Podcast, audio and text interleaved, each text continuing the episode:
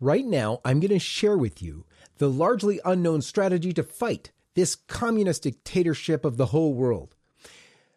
This war plan that I'm going to lay out identifies and targets the weakest links in the chain which allow for exploitation. It's the strategy that St. Maximilian Kolbe saw would lead to the defeat of these same forces when he witnessed their first victory march in 1917 the tactics that I'm going to lay out are, well, they make sense. They're doable. They're assured to lead us to victory. This is the John Henry Weston Show. Stay tuned.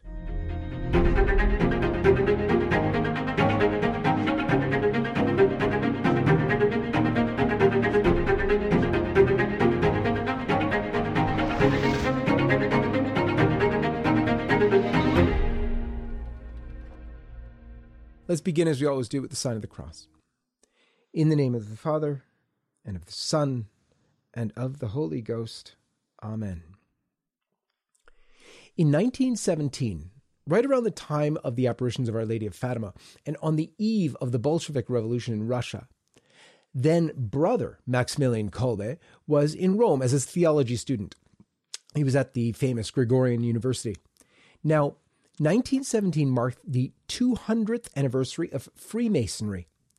And the Masons were actually out in force in Rome to celebrate. Their presence in the Eternal City was public and flagrant. Banners and posters and leaflets were everywhere. In fact, the young friar saw with his own eyes and recorded the events in his notebooks blasphemous processions of Masons to the Vatican with the Masons singing songs in honor of Satan. Now, some of their banners carried the inscription, and I quote, Satan will rule in the Vatican and the Pope will be his slave. End quote. Get that again. Satan will rule in the Vatican and the Pope will be his slave. Well, let's hear the account from Brother Maximilian himself. He said, and I quote, Freemasonry in Rome appeared more and more in public and unfurled in plain view of the Vatican windows their banners depicting St. Michael the Archangel trampled and defeated by Lucifer and distributed leaflets reviling the Holy Father. so much for a secret society, and so much for a non religious organization of free thinkers. Well, it was as if these enemies of the Church of Christ sensed that they were on the cusp of a great victory and allowed their mask to slip. And in a sense, you could say they were indeed, or they had indeed achieved a great victory for them. They had just marked the anniversary of the First World War, where the flower of Europe's youth were sent to kill each other in battlefields, and the world was still not really recovered from the social effects of this even to our day. At the same time, as I already mentioned, the Russian revolutionaries overthrew the Tsar.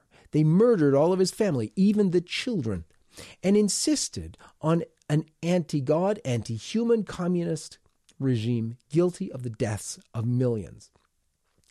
The Catholic religion and the name of Jesus Christ was progressively removed from social life and the public square to the point many of us now have to beg our overlords for toleration and even exemptions to even continue existing. And what can we say of those words recorded by Brother Maximilian Kolbe at the time? And I quote, Satan will rule in the Vatican and the Pope will be his slave, end quote. He also said, This mortal hatred of the Church of Christ and of his vicar proceeds from the principle of Freemasonry, the destruction of all religion, but especially the Catholic religion. All over the world, the scattered cells of this mafia strive in the most varied ways, more or less visibly, to reach the same goal in doing so, it makes use of a whole horde of associations with various names and purposes, which under its influence still spread religious indifference and weaken morality. The ideals of Freemasonry, the ideals of the French Revolution, of secularized liberty, equality, and fraternity, detached from God, These are now the very air that we breathe, at least until very recently. They have been around long enough to demoralize the once Christian nations and make us all worldly and complacent. But now it seems that they have achieved their purpose, and the mirage of these noble sounding ideals are collapsing into totalitarianism and revolution.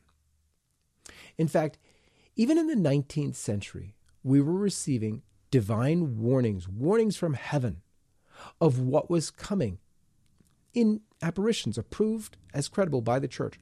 Our Lord appeared to the Carmelite nun, Sister Marie of St. Peter, in 1843 and warned her that he was about to punish the world for all of the public universal blasphemy, particularly against the name of God, against his Catholic Church, and the desecration of Sundays. All of these things have only gotten worse he revealed to Sister Marie that he was going to punish mankind for these crimes through, quote, the malice of revolutionary men, end quote, and particularly by means of communism. We don't even need to mention the errors of Russia and Fatima here. Perhaps all of this sounded kind of quaint 10 years ago, or as if it were referring to the 20th century. But today, at the end of 2021, it seems horribly up to date. So, what should we do? What can we do?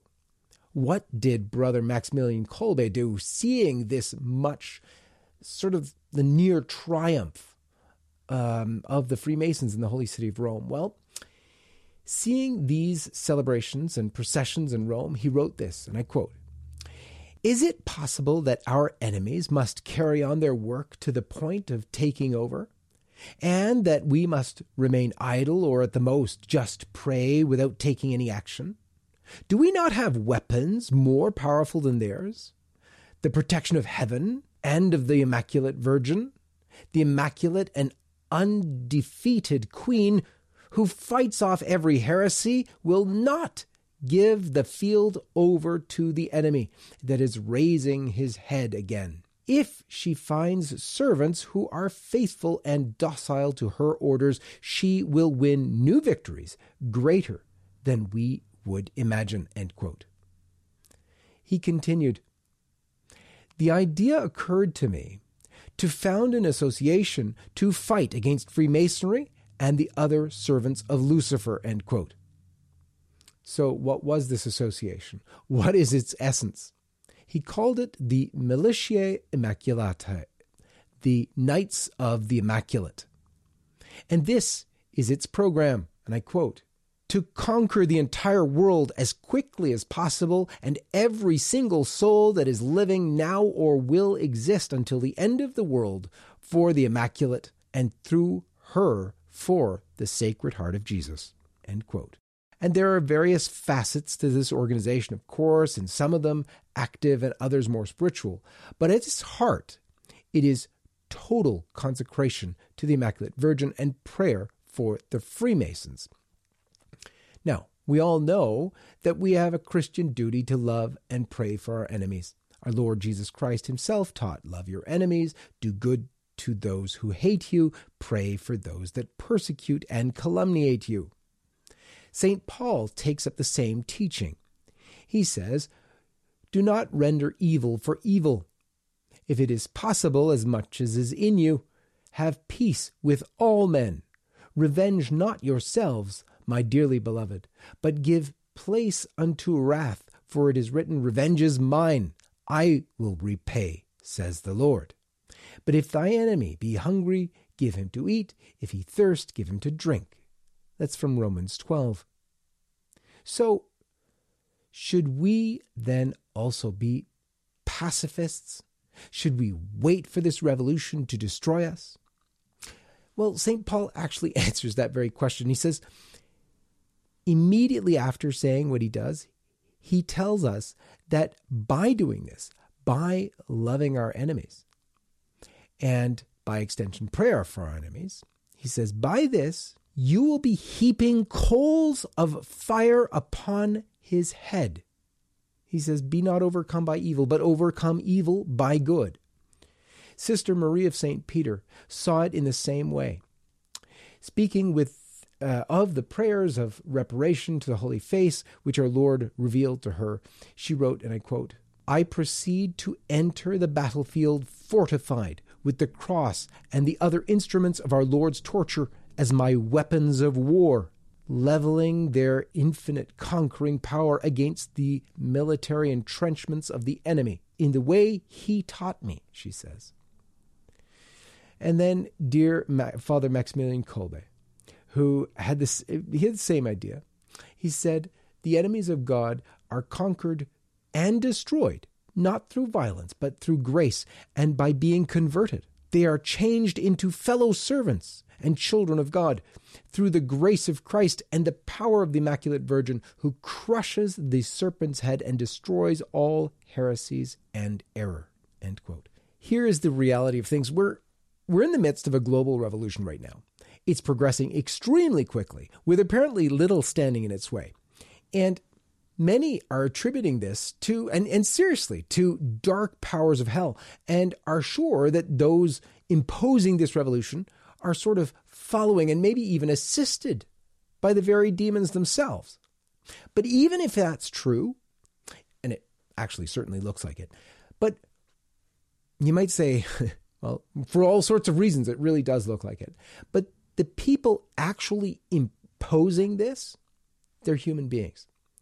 Um, they're they're flesh and blood. You might say, well, there are some, you know, truly committed to this. There's some really evil men who are totally committed to this. And you might say they can't be reached. It's impossible, you'd say. Well, first of all, nothing's impossible with God, but you could concede that there's a whole bunch of those leaders in those high places that are really committed and there's no getting to them. However, they're not the ones actually carrying out the imposition of all of this, are they? The imposition of this, the revolution, requires a large number of men who are less dedicated. These are people who need to be kept in line by their wicked masters, whether they, you know, do it by threats or by promises, but they are moving parts, you might say. They have families, they have friends, they have memories of how life used to be. And it's just not possible for the forces of evil to have complete assurance that these men, whom they do not own like they might others, will continue to cooperate in this insane, ugly, anti human, anti Christ revolution. Demons don't change their minds, but humans do. And humans have a breaking point at which, you know, they may say, enough. Their taskmasters being on them 24 7, and with the power of grace obtained through the prayers that you say and that I say. This prayer and action they will break and say, Enough. A chain is only as strong as its weakest link. As more and more people suffer from the effects of these vaccines, these lockdowns, these emerging, really, it's an emerging apartheid. As more and more people realize that they are always just another booster away from being counted as unclean or unvaccinated themselves, as the families of the enforcers themselves begin to suffer and become divided among themselves, as they find themselves arresting, firing, imposing, injecting, or even killing other people just like themselves, that breaking point comes closer and closer. You know, and we can really say that the powers of evil are not really in control of all of these things. You can't say that they're in control of everything. Their success is not guaranteed. And indeed, we do not even need to despair of the most villainous characters in this terrible play. You know, who would even thought that the brutal Saul of Tarsus would become St. Paul, the apostle? You know, God may do stranger things still. Each breath they take, each beat of their hearts, These things are only possible because Almighty God allows them and sustains these wicked men in being. They think that they are so powerful, but they only continue to exist for the greater glory of God and because He wills it. These are the facts. So they too are humans, hardened to grace that they as they may be, definitely are perhaps, but let's just say that their immunity to grace is about as safe and effective as their so-called vaccines. so we must pray you know, we're coming to the end of the 54 day, 15 decade Rosary Novena, which you might have joined a number of us in. And while we have surely received many graces of, from that prayer, the prayer must continue. We must continue to pray our rosaries for the end of this tyranny and the triumph of the Immaculate Heart. Give me my weapon, said Padre Pio. We have seen that our Lord wants us to make reparation for the blasphemies offered to him, for which this communist tyranny is a punishment. Our Lord told Sister Marie that reparation to the Holy Face would defeat the communists and the revolution. Let us take up this very spirit. Let us pray with Father Maximilian for those who do not have recourse to Our Lady. He said, quote, especially the Freemasons, end quote. And we can add to that the wicked architects of this revolution. And we must pray also that Satan does not rule in the Vatican and that we have a pope who will not be his slave. I want to end with the words of then priest Father Maximilian Kolbe, who gives us the authentic image of a Knight of the Immaculate he gives us this quote He does not narrowly confine his heart to himself, nor to his family, or to his close relations and friends and countrymen, but he takes the whole world into it. That's into his heart, each and every person, because all, without exception, have been redeemed with the blood of Jesus Christ. All of them are our brethren. He wishes all true happiness, enlightenment through the light of faith, cleansing from sins, and a heart burning with love for God, an unbounded love, the happiness of all mankind in God through the Immaculate. That is his dream. There are all sorts of actions that we can take to protect our families, our children, our nations, and the church in these dark times. But without Christ, we can do nothing. We must start with Him, making reparation for the blasphemies of mankind and praying that He convert the hearts of the wicked men who have allowed themselves to be the slaves of Satan. In the end, Our Lady's Immaculate Heart will triumph, and she will crush the head of the serpent and all those who make up his anti church. They have already lost, and we have already won. The supreme act of love, and what may help us the most, is to save these wicked men from their fates by our prayers. You know, who knew there was so much strategic wisdom in our Lord's admonition? Pray for your enemies. Do good to those who persecute you. For LifeSite News, this is John Henry Weston, and may God bless you. We have been warning everyone who would listen and attempting to build up alternative platforms to continue to reach you. We have established ourselves on all sorts of platforms I'm going to explain in a minute, but the most important thing to do is come direct to lifesitenews.com because there we will always be. But we've also established ourselves on platforms like Parler and MeWe, and our videos can be found on Rumble as well. We would love to see each of you on those platforms too, as they are not censoring or suppressing the truth that we are sharing every single day. More than these alternative social media platforms, we highly encourage you to subscribe to our email newsletter. We have really built up a large list of loyal readers on our email marketing platform, and we have prepared several backup plans for well, I want to say if, but it's really when, we are removed from our current platform as well. Additionally, I really encourage you, as I said before, to make it a regular habit to go directly to lifesitenews.com. Make it your homepage.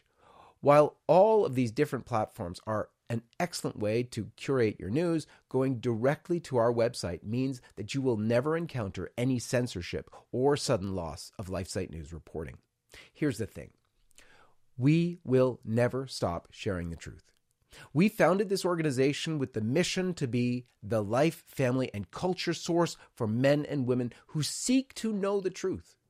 We have established a track record of honest reports, and this will never stop, even with censorship happening around the globe. Again, I'm encouraging you to join us on Parler, MeWe, Rumble, and on our email list. You can find all the direct links in the description of this video. May God bless you and keep you, and we are so thankful that you've chosen to follow and support LifeSite News. I'm John Henry Weston, co founder and editor in chief of LifeSite News.